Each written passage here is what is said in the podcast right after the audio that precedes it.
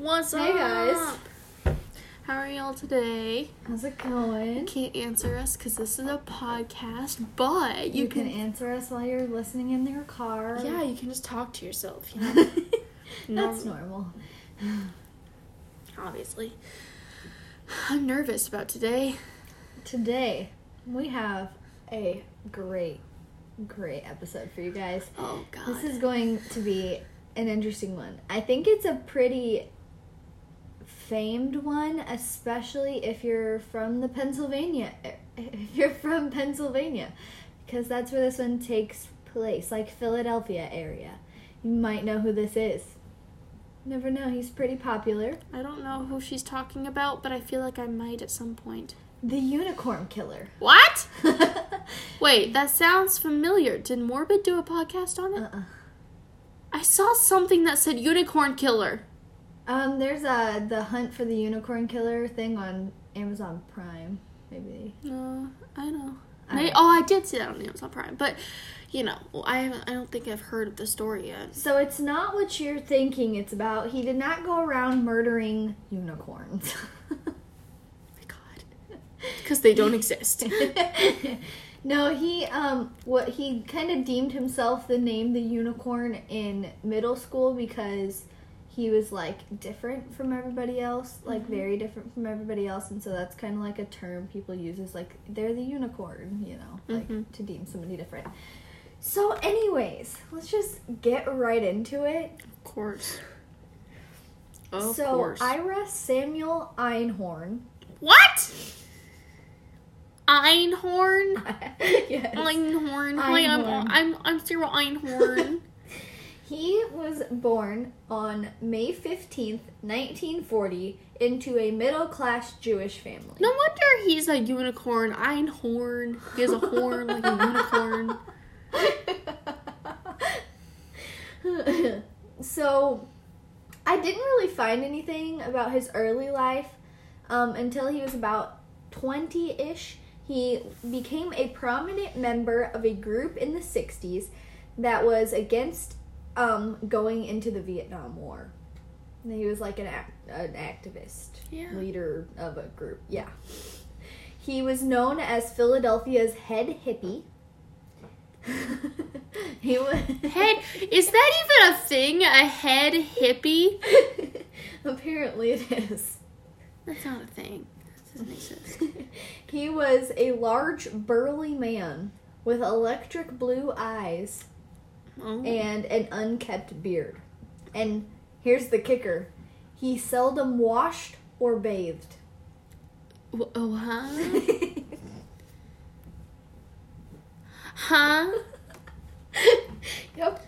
That was one of the first sentences in the uh, couple of the articles I was reading. So let me get this. He's a unicorn activist who seldom washed or bathed, and he was known as Philadelphia's head hippie. and he was a head. This is just. No. No, honey. No.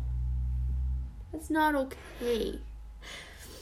So, anyways, he was a really intelligent dude. Mm, no, He- bet he was a head hippie. he attended the University of Pennsylvania, and um, I forget. He said like they, major.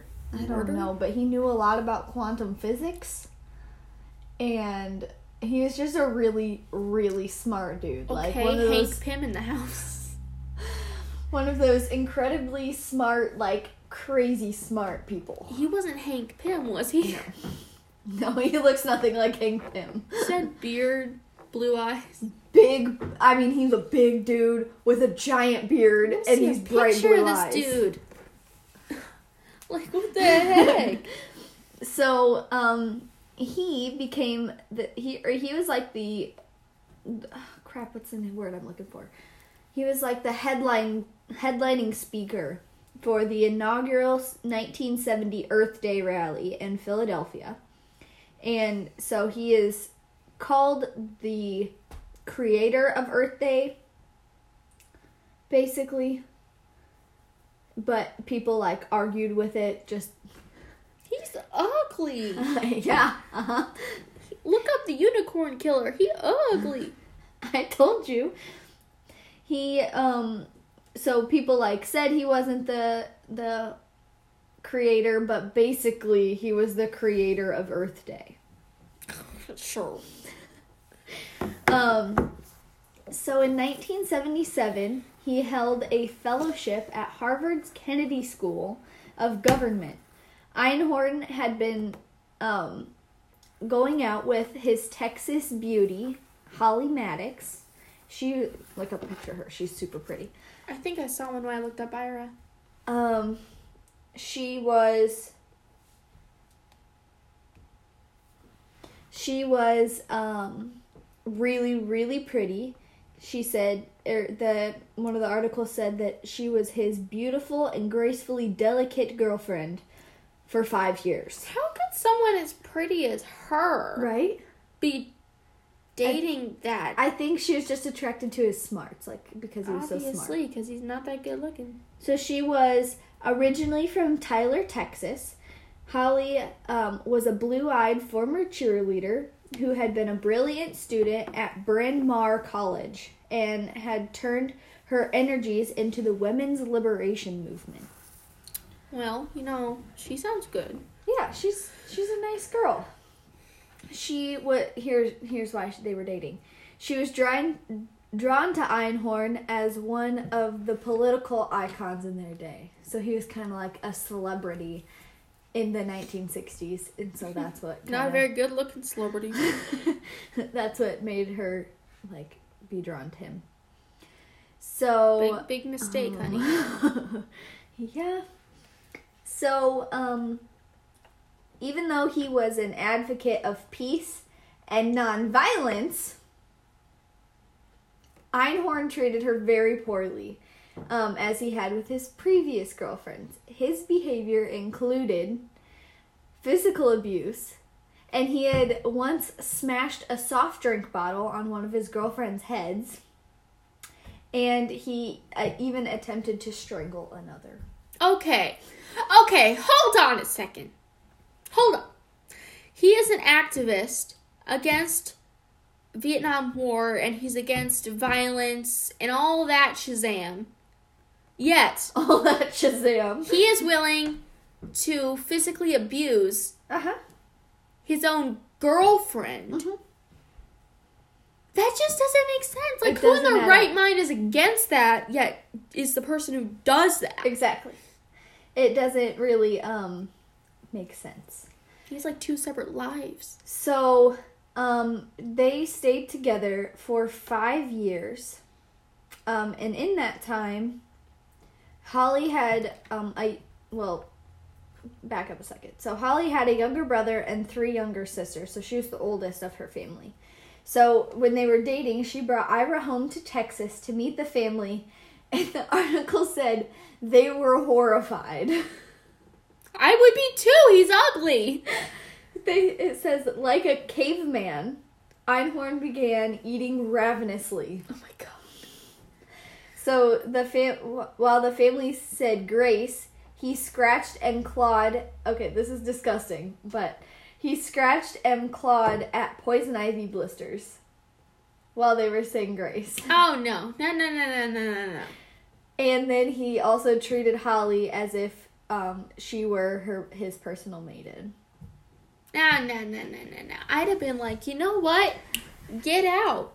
Get Dumbo. And so her sister Elizabeth said, We concluded that he basically came down here to try and promote a rift between Holly and my father. Um, yeah, that was the end of the quote, I think. Yeah. So, um, yeah. Oh, this was another thing. After Elizabeth's high school graduation, hmm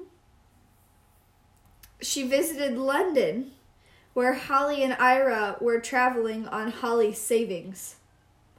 After she graduated high school. Uh huh. Uh huh. Mhm.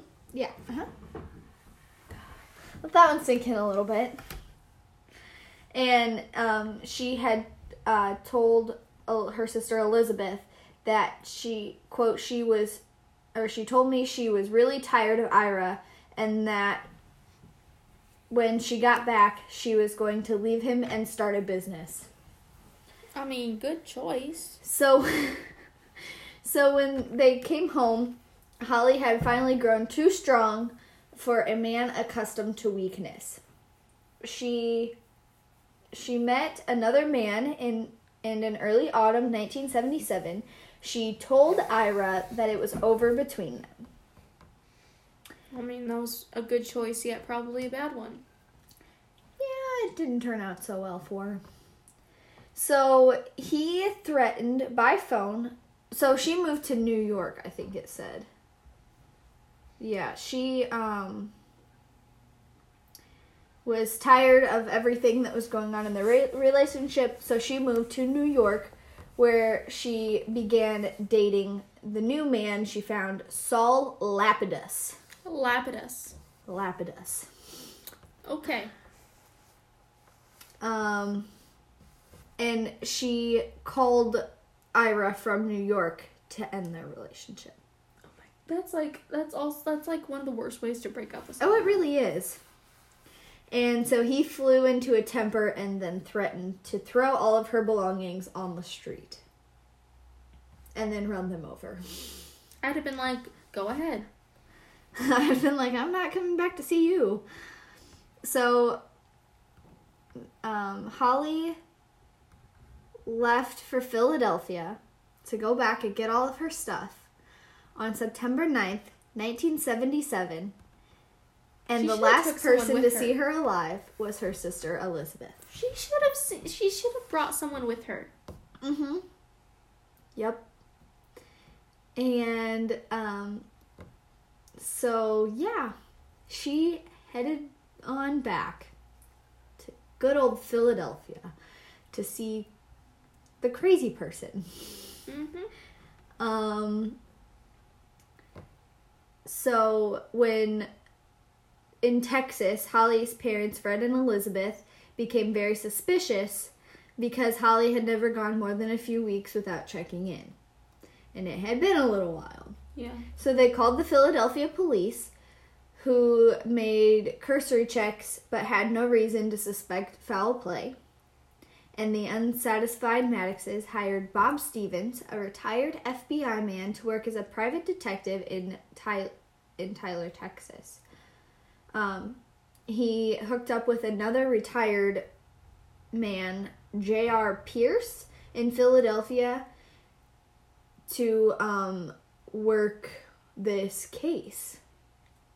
So, them finding the uh, them finding her was nice and nice and surprising. As it says here, what they uncovered in a year of spade work was a story for Hitchcock. What? Uh-huh. Uh, what? Uh-huh. Uh-huh. What? Yep. So, a Drexel student who lived in the apartment below Ira Einhorn's recalled hearing a blood curdling scream and a heavy banging one night in the fall of 1977. But it was a neighborhood full of frat houses and college kids, and a ton of college kids lived in the apartments, so they didn't think anything of it because it, they were like party people, you know? You know, partiers. Yeah. But the odor that followed in the weeks was impossible to ignore, as well as the dark brown liquid that oozed from the ceiling of Einhorn's apartment, like down into their apartment. Oh no no no no no no. no. Uh huh. Oh, that like oh. So the tenant and his roommate tried and unsuccessful tried unsuccessfully to clean it, and so then they called the landlord, who then called the plumbers. And so then Iris uh, refused to let the workers in a padlocked closet just off of his bedroom. So then the private detectives um, uh, they had found a lot of th- things wrong with the situation. So they turned their, their findings and their case over to the, the Philadelphia police, and on March 28th, 1979, at 9 a.m., homicide detective Chitwood knocked on Ira's door. Once he was inside, he headed straight for the locked closet, pried it open with a crowbar, and immediately spell- smelled a quote, faint decaying smell like a dead animal, unquote. So then they were like looking in the closet, and there was like a suitcase or a trunk inside. And he whipped the lock open on that. And what he found was newspapers that were dated August and September 1977. Under them was styrofoam packing material. There were air fresheners in here. And as he scoped through it, he came across something he couldn't identify as first, but um, then it was clear. He found a hand. How big was this trunk? I don't know. To fit a person and all that I stuff? Do not know. So he kept digging through the trunk, and as he did that, he found uh, Holly Maddux in the trunk.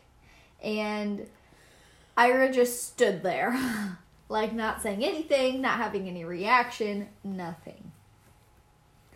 So he was obviously arrested right then and there because How are you supposed to explain a dead person in your room? Oh, he does. it's it's a great explanation. So then, um, so he was like facing a lot of like stuff from his supporters because um, she had been missing for it's it was like about two years when they found her remains. I, that's what one thing said, but that didn't make that didn't add up. So I don't think it was quite that long, but it could have been. I don't know. Um. Yeah. So he was like everybody went up into went up in arms like what the heck like he's Yeah. supporting peace and yet he has a dead body in his closet Right. so he convinced many of them that he was innocent. He claimed that only an incredibly stupid person would murder someone and leave the body in his own house. Oh my god. Obviously, then he's that incredibly stupid person. Mm-hmm. Yeah. So then came his bail hearing. Oh my god. You heard me right. His bail hearing. that was quite the show. Because, yeah. So his st- supporters took the stand at his defense. A um, minister, a corporate lawyer, a playwright, an economist, a telephone company, and a telephone company executive. They couldn't imagine Einhorn harming any living thing. Just So, by the look of him, I could. um, he was then let out on bail. Uh, it was uh, it was set at a staggering low forty thousand dollars for bail. Only four thousand of it ne- was needed for him to walk three free. my god. If it was, and it was paid by um, Barbara Bronfman, a Montreal so, so, socialite who had married into the Seagram Distillery family and met Ira through common interest in the paranormal. Oh my god. Mm-hmm. Yep. He doesn't kill her too, does he? So, here's my favorite part. Oh, I'm sure. He ran away to um, Europe. Oh my god. He spent 23 years in France under the radar. He got married. He started a completely new life for 23 years in, in France. Oh my god. until he was finally caught and shipped back to um, the U.S. to undergo trial. So, since he um, had like fled, he it was he was allowed to be like retried, kind of. So it wasn't considered a double jeopardy. Mm-hmm. Um, so he was allowed to be retried. Um,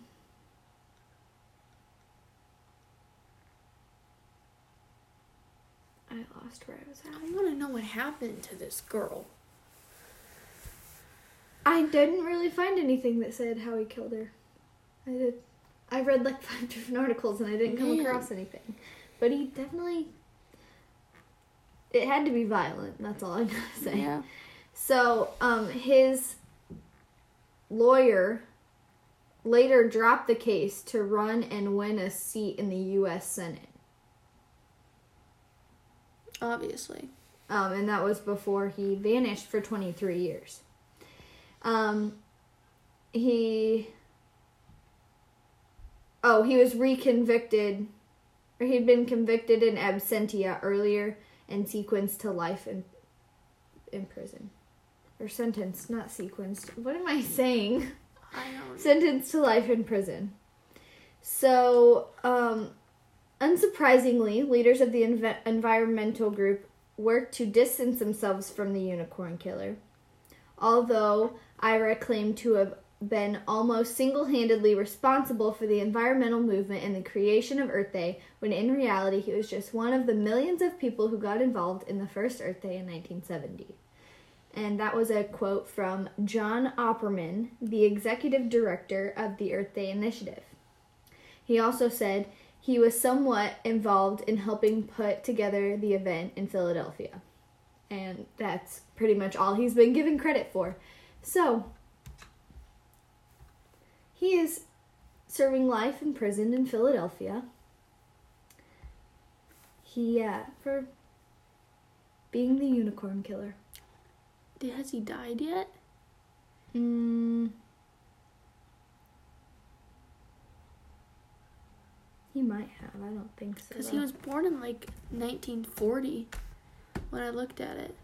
So that would have been. No, he's still alive. He's 79 years old. Dang. He'd be dying sometime soon. He is. Uh, I just read the prison he was at. Oh, it just says in a Pennsylvania prison. Mm-hmm. Probably near Philadelphia. Man. That's just a weird story. Right? It's a little small one because there wasn't a whole lot of information, but Yeah, but still. He needs some scary dude. mental help. I thought you were gonna say he needs a mento. That too. well, He probably stinks. you're not you when you're hungry. Eat a Snickers. Exactly. And then you turn into Dwayne Johnson. I wonder if you ha- if like in prison you have to bathe. I don't know. I've never seen like a. I think there's like Never heard of public showers in prison. We're gonna look it up. Do you have to bathe in prison? Because I feel like if you're living in that close quarters with so many other people, you can't smell bathing, bad. If you seldom bathing, then you know. Of course, she's googling it.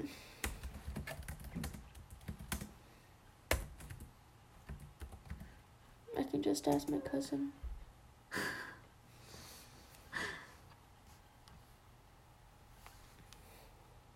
I'm very curious because the bathing part was what really got me. Like, why does why why didn't he shower? I mean, obviously, but like, it's just weird. Do you have to bathe in prison? Like, he probably already stunk when he got in there. Keeping clean in prison is a necessity, not a luxury. You need to wear clean clothes and take showers, not just because that's what you're used to on the outside or because it's an administrative policy, but also to make sure you aren't offending anybody with your body odor. that's what it says. That's so yeah, you do have so to you bathe. have to bathe in prison. I bet he hates that. Yeah. Probably should have murdered someone. Then you Yeah. could live your life. Dang. so Well, that's the story of Ira Einhorn. the unicorn killer slash lead hippie slash horn guy.